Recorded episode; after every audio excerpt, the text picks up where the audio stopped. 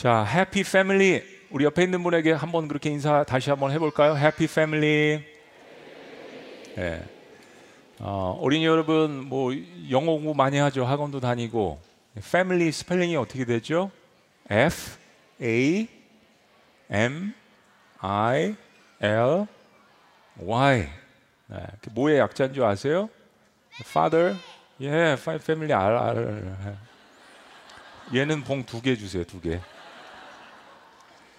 Father and Mother, I love you가 패밀리의 약자라고 누군가 그러, 그러, 그랬어요. 네, 기억하시면 좋을 것 같고요. 또 하나 굉장히 중요한 게 있어요. 그게 뭐냐면 어린이 여러분들 잘 들어보세요. 오늘이 어린이날 100주년이 되는 날입니다. 1919년에 우리나라에 무슨 일이 있었냐면 아, 우리나라가 일본의 나라를 뺏긴 적이 있었어요. 그래서 사람들이 방방곳곳에 나와가지고 태극기를 들면서 독립만세 운동을 불렀어요. 3월 1일 날. 그리고 우리가 이래서는 안 되겠다. 다음 세대들에게 민족의 정체성을 심어줘야겠다. 해서 1923년 방정환 선생님이라는 분을 비롯해서 색동회에서 어린이날을 제정하자 했는데 그날이 5월 5일이 아니라 5월 1일 오늘 정확히 100년 전에 제정한 날입니다. 너무 놀라운 날이죠. 어, 전 세계에서 어린이날을 제정한 나라가 많지 않습니다. 근데 그 가운데서도 어린이날을 제정하고 그날을 빨간 날로 제정을 해서 온 식구들이 같이 함께 시간을 보낼 수 있도록 제정한 나라는 열 손가락 안에 들어갑니다. 우리나라가 그렇게 좋은 나라고 대단한 나라예요. 근데 그게 100년이 되었습니다. 너무 좋은 나라에 여러분 살고 있는 거예요. 자, 그런데 그런 역사와 달리 우리에게 좀 힘든 현실이 있습니다. 작년에 미국의 퓨 리서치라는 그런 기관에서 설문조사를 했는데 어, 약 17개국에 1만 9천 명에게 설문조사를 보냈어요. 우리나라를 비롯해서 좀 괜찮게 사는 그런 나라들. 그래서 이런 질문을 했어요. 여러분들도 한번 생각해 보세요. 인생의 의미를 어디서 찾는가? Where do you find your life purpose? 시험에 나올지도 몰라요. 인생의 의미를 어디서 찾는가? 그런데 거의 대부분의 국가에서 인생의 의미로 가족입니다, 아이들입니다라는 답변이 압도적으로 1위였습니다. 그런데 우리나라는 유일하게 1위가 뭐였냐면 인생의 의미를 어디서 찾습니까? 물질적 성공에서 찾습니다라가 1위였습니다. 어, 이거 현실이 만만치 않아요. 왜 이렇게 됐을까? 그 원인이 다양하지만 전문가들이 분석한 게 뭐냐면 아이들이 너무 바쁘다라는 거예요. 어른들도 너무 바쁩니다. 회사를 마치고 집에 들어오면 가정과 함께 시간을 보내야 되는데 또 내일을 준비해야 되는 거예요. 스펙을 준비해야 됩니다. 다음 일거리를 준비해야 돼요. 서로가 피곤한 사회. 어, 어느 연구소에 따르면 이것도 역시 마찬가지 리서치인데요. 어, 초등학생, 특별히 11살, 13살, 15살을 대상으로 조사를 해서 아동들의 초등학생들의 행복도를 연구를 했습니다. 그런데 10점 만점에 우리나라가 6.6을 받았는데 여기에 참여한 OECD 27개 국가 중에 꼴찌였습니다. 평균이 7.6이 나왔어요. 행복도. 너희들 행복해? 행복도 7.6. 근데 우리나라는 6.6이었습니다. 평균보다도 1점이 더 낮았습니다. 아이들도 역시 너무 바쁜 거예요. 학교 공부해야지. 학원 가야지. 뭐 하나만 가요? 두 개, 세 개 가야지. 중학교 준비해야지. 고등학교 준비해. 대학 준비해야지. 너무 바쁜 거예요. 어른이 아님에도 불구하고 이 스트레스가 여러분들에게 너무 많은 거예요. 오늘 혹시 교회 끌려온 분 있으세요? 좋아서 나온 걸로 저는 생각이 돼요. 사회에서 줄 수 없는 것들이 교회 안에 있기 때문에 아, 여러분들은 그렇게 하는 것이라고 생각이 돼요. 그런데 설문조사에 의하면 다섯 명 중에 한 명 초등학생은 아, 나 그만 살고 싶어. 다 포기하고 싶어. 그런 스트레스와 충동을 느낀다고 합니다. 사랑하는 여러분, 오늘 정말 역사적인 날, 이 어린이날 100주년을 맞이해서 우리 어른 세대는 자녀들이 무엇을 갈망하고 있는지 알고 있는 걸까요? 한번 물어보신 적 있어요? 너 뭐 원해? 너 정말 원하는 것이 뭐야? 한국 방정환 아까 어린이날을 제정한 방정환 재단 연구소에서 초등학생들이 이런 질문했습니다. 야, 너 행복하기 위해서 필요한 것이 뭐야? 행복하기 위해서 네가 필요한 것이 뭐야? 여기에 굉장히 충격적인 결과가 나왔습니다. 행복하다고 느끼는 초등학생들은 그렇지 않은 어린이보다 관계적 가치를 중시하고 돈은 덜 중시하는 결과가 나타나는데 51%가 넘었습니다. 이 아이들은 물질은 행복의 기준에 있어서 중요하지 않다라고 8%를 답변을 했는데 행복하지 않다라고 답변한 아이들은 이 물질적인 수치가 훨씬 더 높았습니다. 그렇습니다. 우리의 자녀들은 행복감을 느끼는 것에 가장 중요한 요소를 친밀한 관계라고 보았습니다. 친밀한 관계. 가정에서 일어나는 일이죠. 주변에서 일어나는 일입니다. 그런데 우리나라의 경우에는 어렸을 때 특히 이런 행복감이 누구에게나 다 있고 꿈이 있고 내가 하고 싶은 일이 있는데 이 행복감이 성장하고 사회 진출하고 경쟁 사회를 거치면서 내가 갖고 있는 행복에 대한 기준, 이 관계성에 대한 것이 아주 빠르게 돈과 성공으로 대치되는 사회가 되어 버렸습니다. 너무 빨리 어른이 되는 거예요. 너무 빨리 좌절하게 되는 것입니다. 여러분 이적이란 가수가 있거든요. 이름이 좀 특이해요. 이적. 이적이란 가수가 물이란 노래를 만들었습니다. 최근에 나왔는데 그 이승윤이라는 가수가 이 노래를 리메이크 해 가지고 더 이제 유명해졌죠. 네, 아시는 분들은 아실 거예요. 어린이 여러분들도 많이 안다고 하더라고요. 워낙 이 노래가 유명해서 제목이 물인데 가사가 좀 이렇습니다. 뭐 우리 미취학들은 잘 이해가 안 갈 수도 있지만 후렴구는 좀 이해 갈 것 같아요. 내게 약속해 떠나지 않겠다고 우리 꿈꿨던 그곳에 닿을 때까지 그 다음에 이렇습니다. 물, 물, 물, 물 좀 줘요. 목, 목, 목, 목말라요. 내 머리가 흠뻑 젖게 해줘요. 난 그대 거예요. 물, 물, 물, 물 좀 줘요. 목, 목, 목, 목이 말라요. 내 머리가 흠뻑 젖게 해줘요. 난 그대 거예요. 저는 이 노래를 가사를 처음에 들었을 때는 사랑하는 연인들 관계에서 고백하는 거라고 처음에는 그렇게 느껴졌어요. 근데 두 번, 세 번 이 가사를 보니까 노래를 들어보니까 이승윤 씨도 그래서 부른 것 같아요. 목사님 아들이잖아요. 이 노래 가사가 사랑과 관계에 목마른 현대인들의 모든 여러분들 어린이 세대들까지 다 포함해서 그 갈증을 노래한 것이라고 생각이 들었습니다. 사랑하는 여러분, 특별히 오늘 예배를 드리는 어린이 여러분, 여러분들은 오늘 무엇에 제일 목이 마르세요? 작년에 설문조사를 보니까 1위가 뭐였냐면 성적이었습니다. 성적. 성, 이 성적은 사실은 성과, 성공으로 또 연결되죠. 두 번째 차지했던 게 사실은 또 외모였습니다. 이 스트레스가 너무 많은 거예요.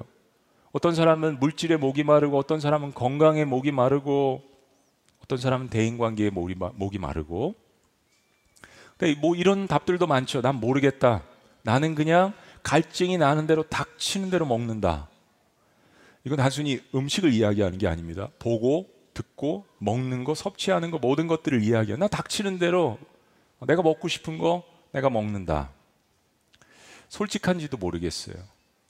근데 정작 사실은 우리가 몸이 원하는 것과 마음이 원하는 것이 따로 놀 때가 많습니다. 머리는 이거 먹으면 안 돼. 이거 계속 이 소세지, 이 초콜릿, 탄산음료 계속 먹으면 몸이 망가져. 몸은 또 따로 놀아요. 그거 먹고 싶고. 여러분 삶 가운데 진짜 여러분이 원하는 게 뭔지 아시나요? 정말 내가 그냥 팔트니드로 그냥 갈증이 나는 그것과 정말 내 영혼 깊은 곳에서 내가 원하는 것이 무엇인지 이 두 가지를 잘 분별하는 것이 참 중요한 것 같아요. 사실은 그래서 우리가 이런 목마름을 해소하기 위해서 여러 만남을 시도합니다. 그 물질이 될 수도 있고 물질에 대한 만남, 사람에 대한 만남, 다른 환경에 대한 만남, 그 장소를 떠나기도 하고 그 학교를 떠나고 싶기도 하고 환경을 바꾸기를 원하는 그런 마음도 있습니다. 인생이 누구를 만나느냐에 따라서 너무 달라지잖아요. 어느 장소를 가느냐에 따라서 달라지기도 합니다. 오늘 본문에 인생의 그런 타는 목마름을 가진 그런 한 여인이 등장을 합니다.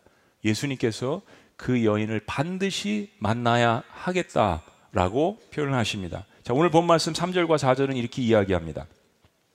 우리 아이들도 다 같이 읽어볼까요? 유대를 떠나 시작. 유대를 떠나 다시 갈릴리로 가실새 사마리아로 통과하여야 하겠는지라 부활절날 말씀 생각나시죠? 내가 다시 살아나야 하리라. Must be risen. 살아나야 하리라. 의도성을 가지고 헬라어 원문에 보면 they 그래서 이 표현도 유대를 떠나서 갈릴리로 가시서 사마리아로 내가 반드시 가야 하겠느니라. 예수님께서 어떤 목적을 가지고 지금 그 지역을 가시는 겁니다. 자, 그런데 지도를 보시면 예수님이 지금 계신 지역은 유대 예루살렘 지역입니다. 여기서 일을 마치시고 예수님의 고향인 갈릴리로 가시는 겁니다. 근데 이 중간에 빨간 글씨 보시면 사마리아라는 지역이 있습니다. 근데 사람들은 갈릴리로 가려면 사마리아를 통과해서 가면 가장 빠른 길이잖아요. 현대인들은 바빠요. 쇼컷을 항상 원합니다. 그런데 당시의 유대인들은 갈릴리로 가기 위해서 사마리아를 거치지 않고 거기를 피해서 요단강 동쪽의 베레아 지역을 통과해서 갈릴리로 갔습니다. 여기엔 역사적인 사실이 있어요. 사마리아 사람들이 너무 싫은 겁니다. 남한국과 북한국이 있었을 때 이스라엘이 분열이 되면서 BC 722년에 북이스라엘이 아, 사마리아 성이 아시리아라는 제국에 의해서 멸망당했어요. 국사책에 아, 역사책에 나올지도 몰라요. 그런데 아시리아 제국이 북이스라엘을 점령하고 다스리면서 썼던 나쁜 정책이 뭐냐면 다른 이방 사람들을 데리고 와서 강제로 혼혈 국제 결혼을 시켜버렸습니다. 그래서 민족의 정체성을 말살하려고 했었어요. 남유다에서 봤을 때는 이스라엘 사람들이 봤을 때는 유대인들이 봤을 때는 이 사람들은 민족의 정체성을 잃어버린 사람들이라고 생각해서 다른 이방인들보다도 더 못한 취급을 했습니다. 사실은 같은 동족인데 이런 아픈 역사가 있어요. 근데 예수님께서는 거기를 가시는 겁니다. 이 사람들을 찾아서 가시는 것입니다.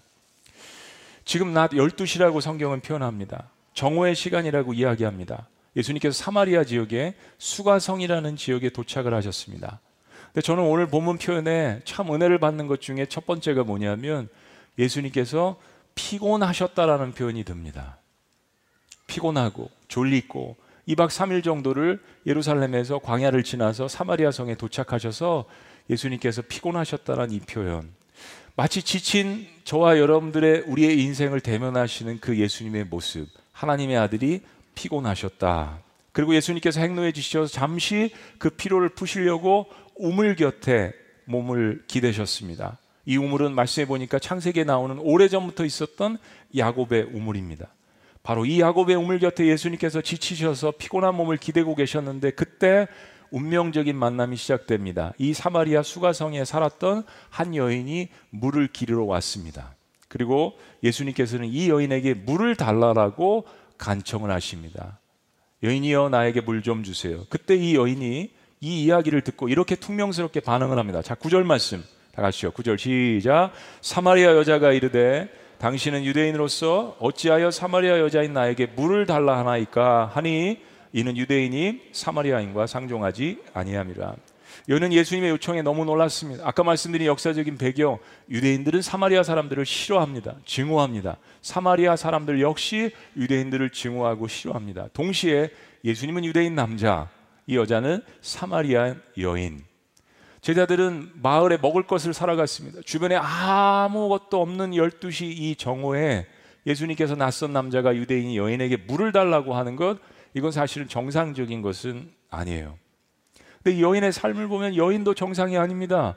왜냐하면 12시에 뜨거운 중동의 그 태학볕이 내리쬐는 그 시간에 혼자서 물을 들어 왔습니다. 이 이야기는 사실은 사장에서 계속되죠. 이 여인의 삶을 저희들이 말씀을 통해서 계속 본다면 여인은 삶에 문제가 있었습니다.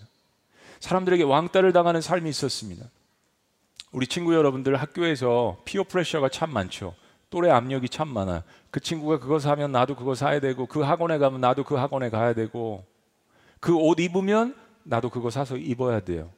한국이 참 다변화됐고 많은 것들이 발전했지만 아직도 겨울에 그 잠바가 유행하면 다 그거 사야 돼요. 이 또래 압력이 얼마나 많은지 모르겠어요. 그러면서도 서로가 서로를 왕따시키는 이 불리하는 사회의 모습이 있습니다. 이 여인이 그 사마리아 성에서 수가성에서 그런 따돌림을 당하고 있었습니다. 3, 3, 5 짝을 지어서 그 뜨거운 시간이 아니라 낯을 피해서 해를 피해서 아침 일찍이나 해가 지는 저녁에 친구들과 같이 이야기하면서 물동이가 무겁잖아요. 그러면서 물을 뜨러 왔어야 함에도 불구하고 혼자 왔던 이 여인의 삶은 너무나도 지치고 피곤했던 그런 삶이었습니다. 얼마나 외톨이였으면 혼자서 거기에 갔을까요? 얼마나 힘들면 혼자서 밥을 먹을까요? 얼마나 힘들면 그 고된 일을 혼자서 감당해야 할까요?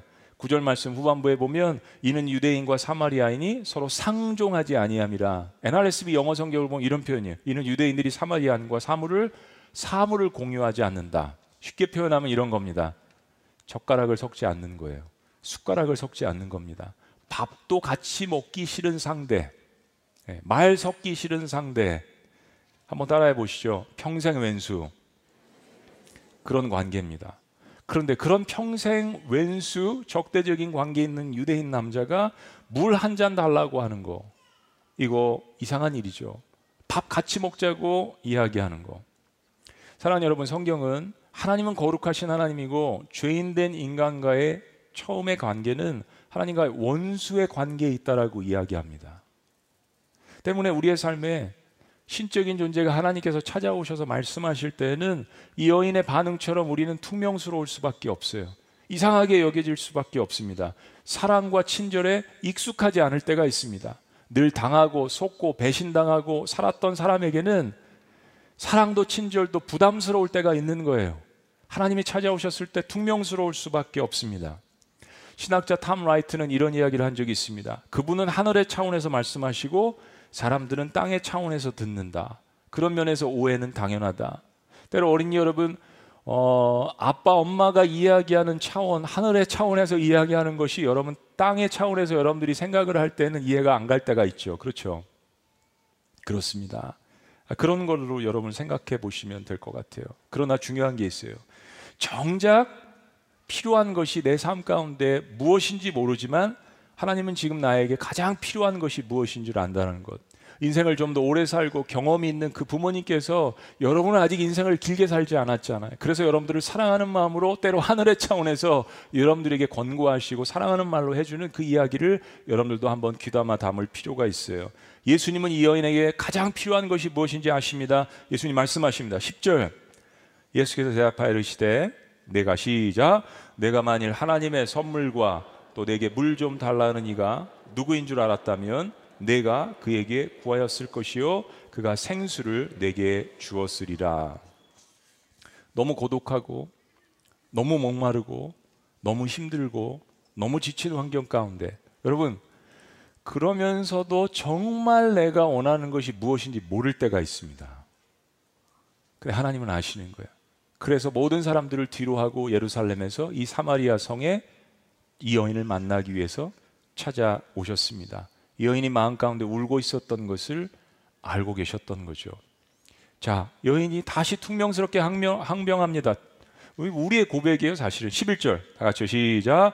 여자가 이르되 주여 물기를 그릇도 없고 이 우물은 깊은데 어디서 당신이 그 생수를 얻겠삼나이까. 사람이 하나님을 만날 때는 항상 자신의 현실과 비교합니다. 자기가 겪은 것밖에 모르거든요. 두레박도 없고 기계도 없고 저 깊은 곳에 가서 그 콸콸콸 흐르는 그런 생수 그런 걸 구할 수 있다는 이야기입니까? 사마리아 여인이 계속 따집니다. 12절 말씀. 우리 조상 야곱이 이 우물을 우리에게 주셨고 또 여기서 자기와 자기 아들들과 짐승이 다 마셨는데 당신이 야곱보다 더 크니까 천년이 넘게 야곱의 이 우물을 통해서 우리 아버지, 우리 어머니, 우리 식구들, 우리 할아버지, 증조 할아버지 모든 세대들이 이 우물을 통해서 축복을 받았고 우물을 통해서 삶을 영위했는데 당신이 이것보다 더 큰 사람입니까? 더 큰 생수를 나한테 주신다라는 이야기입니까? 여러분 우리가 하나님을 만날 때 우리의 삶의 현실을 이야기하면서 하나님 앞에 투정을 부리고 항변을 하고 다툴 때가 있습니다. 하나님 제 인생을 아세요? 하나님 거기까지 가보셨어요? 이런 어려움을 아신다는 이야기예요? 이런 상처를 아신다는 이야기예요? 이런 피곤함, 이런 목마름? 하나님 저 학원 세 개 다녀요. 하나님 세 개 이상 다녀보셨어요? 우리의 삶이 그렇죠. 인간은 자기가 경험한 만큼만 이해합니다. 중요한 것은 그 인간의 경험에 분명히 한계가 있다라는 것을 깨닫는 것은 그건 지혜로운 겁니다. 할 수 없다라는 것, 인정하는 것, 중요한 것입니다.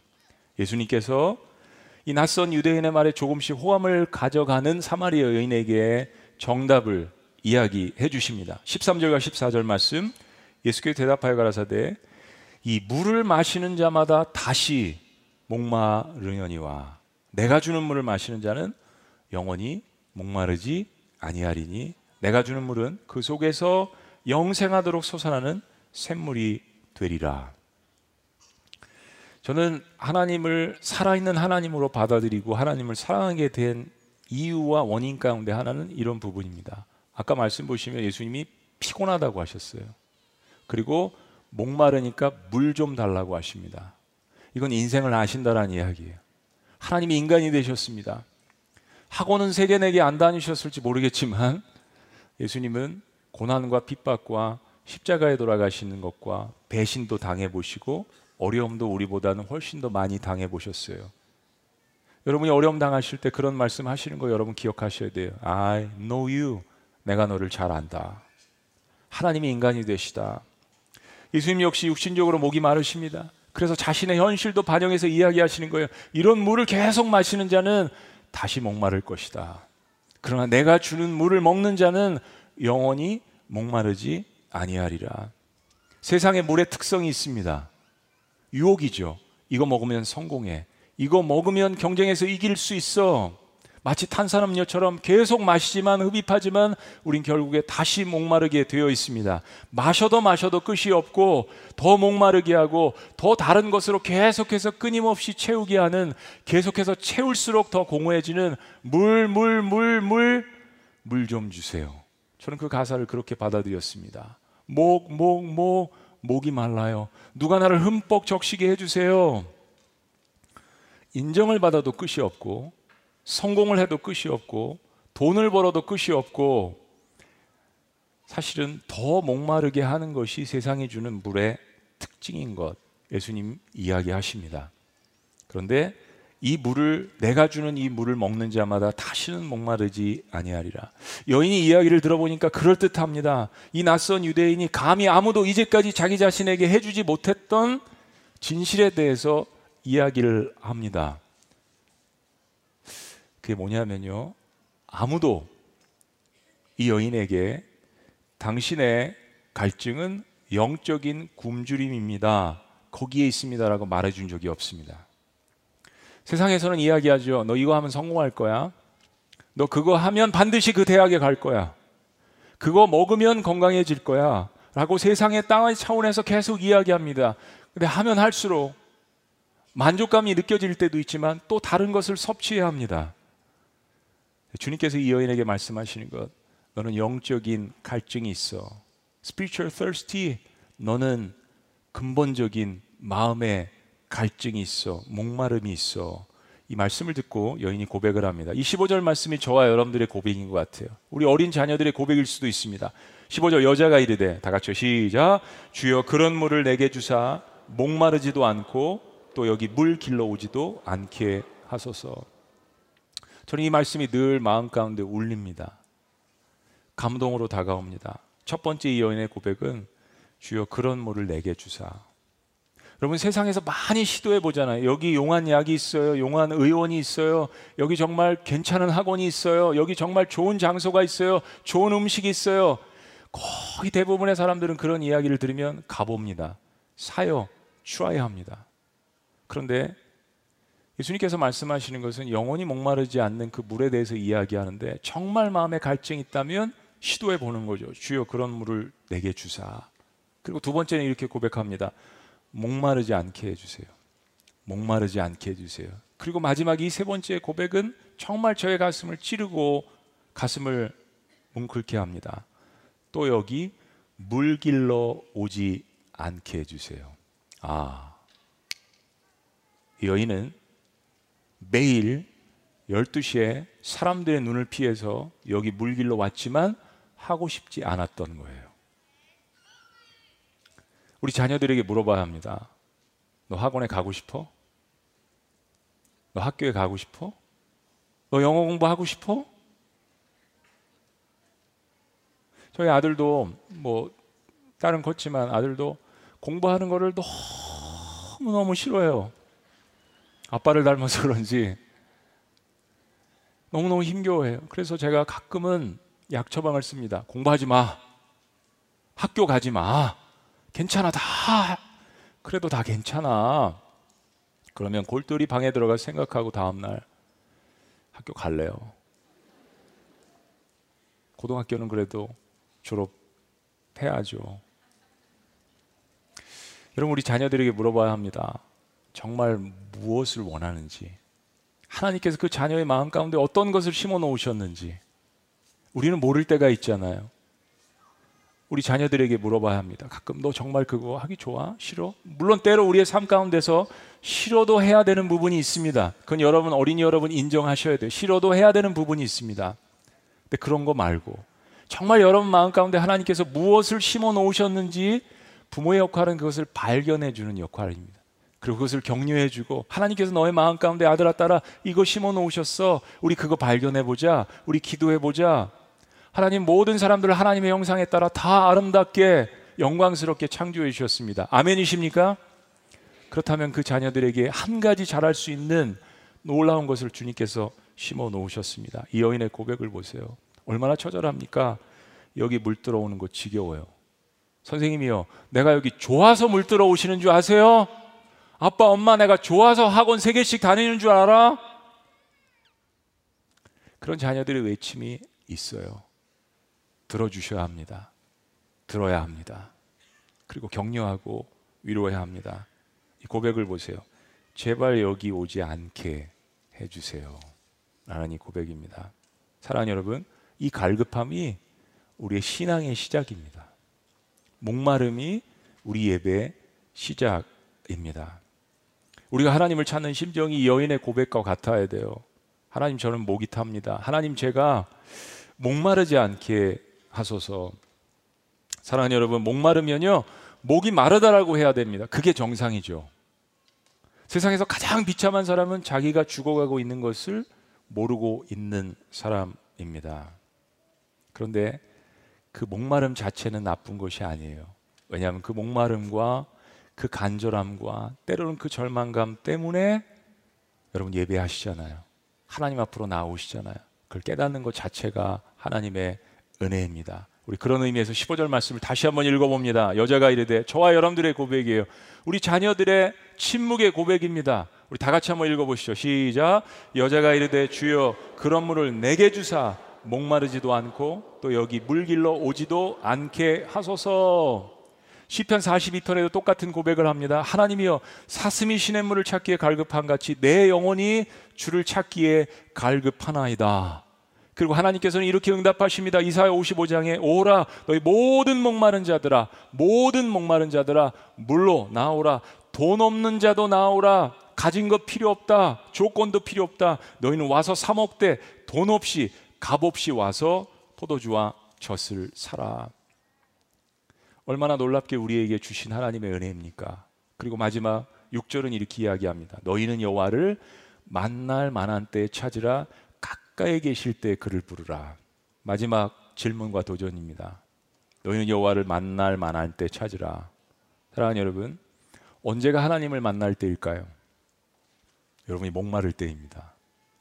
여러분이 갈급할 때, 여러분이 절망 가운데 있을 때, 여러분이 외로울 때, 혹시 학교에서 왕따 당하고 친구가 없을 때, 목사님도 어렸을 때 그런 거 경험한 적이 있습니다. 사랑하는 여러분, 누구나 사람은 다 절대 고독과 외로움과 때로는 친구도 없고 아무도 해줄 수 없는 그런 상황에 놓여질 때가 있어요. 근데 그때가 하나님을 만날 때입니다. 그 절망과 외로움과 목마름은 더 이상 저주가 아닙니다. 실패가 아닙니다. 나를 만드신 절대자이신 그 하나님을 만날 수 있는 놀라운 축복인 것을 기억하시기를 주의 이름으로 축원합니다. 기도하시겠습니다. 하나님은 우리 인생의 피곤함을 아십니다. 여러분, 어린 여러분들의 절망도 아세요. 우리 목마름도 아십니다. 여러분, 예수님 십자가에 돌아가실 때 일곱 마디 남기셨잖아요. 그 중에 하나가 뭐냐면, 내가 목이 마르다였습니다. 나 목마르다. 여러분들의 인생의 질고와 어려움과 모든 것들을 대변하시는 하나님의 아들의 표현.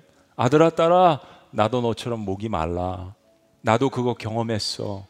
나도 그 모든 어려움들을 다 너처럼 경험했단다. 너무 감사하고 놀랍지 않습니까? 우리를 아시는 주님. I know you.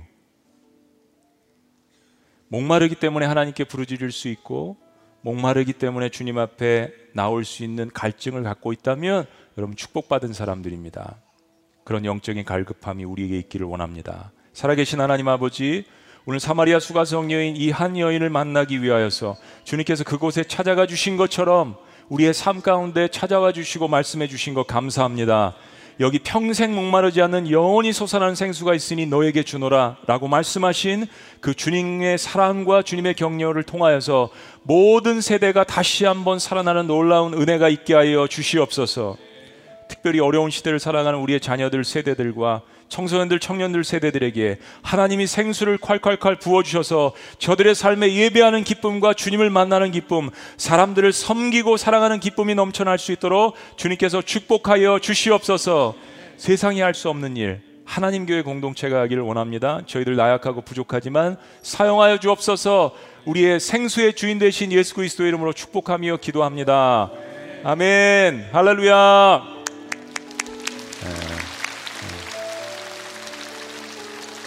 우리 자리에서 다 같이 일어나시겠습니다. 네. 여러분들이 교회 많이 오실수록 저의 설교가 짧아집니다. 우리 이 찬양 한번 고백해 보십니다. 우물가의 여인처럼 난 구했네 헛되고 헛된 것들을 이 말씀이 다 담겨져 있죠. 우리 어린 자녀들도 함께 고백합니다. 우물가의 여인처럼 우물가의 여인처럼 난 구했네 헛되고 헛된 것들을 그때입니다. 목마를 때. 그때 주님 하신 말씀 내 생애와 생수를 마셔 생수를 마셔라. 다 같이 고백합니다. 오 주님 채우소서 채우소서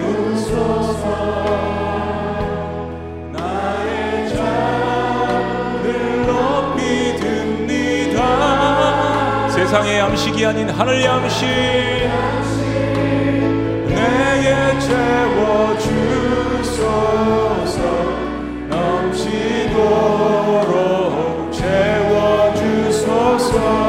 많고 많은 사람들이 많은 사람들이 찾았었네. 헛되고 헛된 것들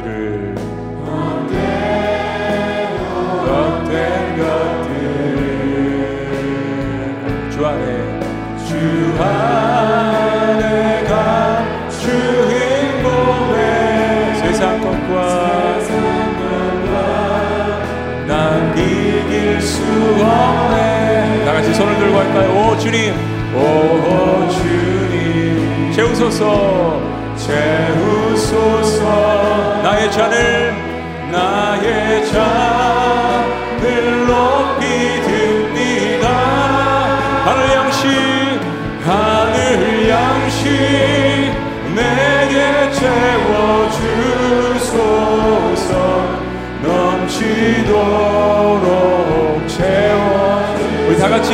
두 손을 들고 고백합니다. 오 주님. 채우소서. 채우소서. 나의 잔을 나의 잔을 높이 듭니다. 하늘 양식 하늘 양식 내게 채워주소 넘치도록 넘치 마지막으로 다시 한번 고백할까요? 오 주님. 오 주님. 채우소서.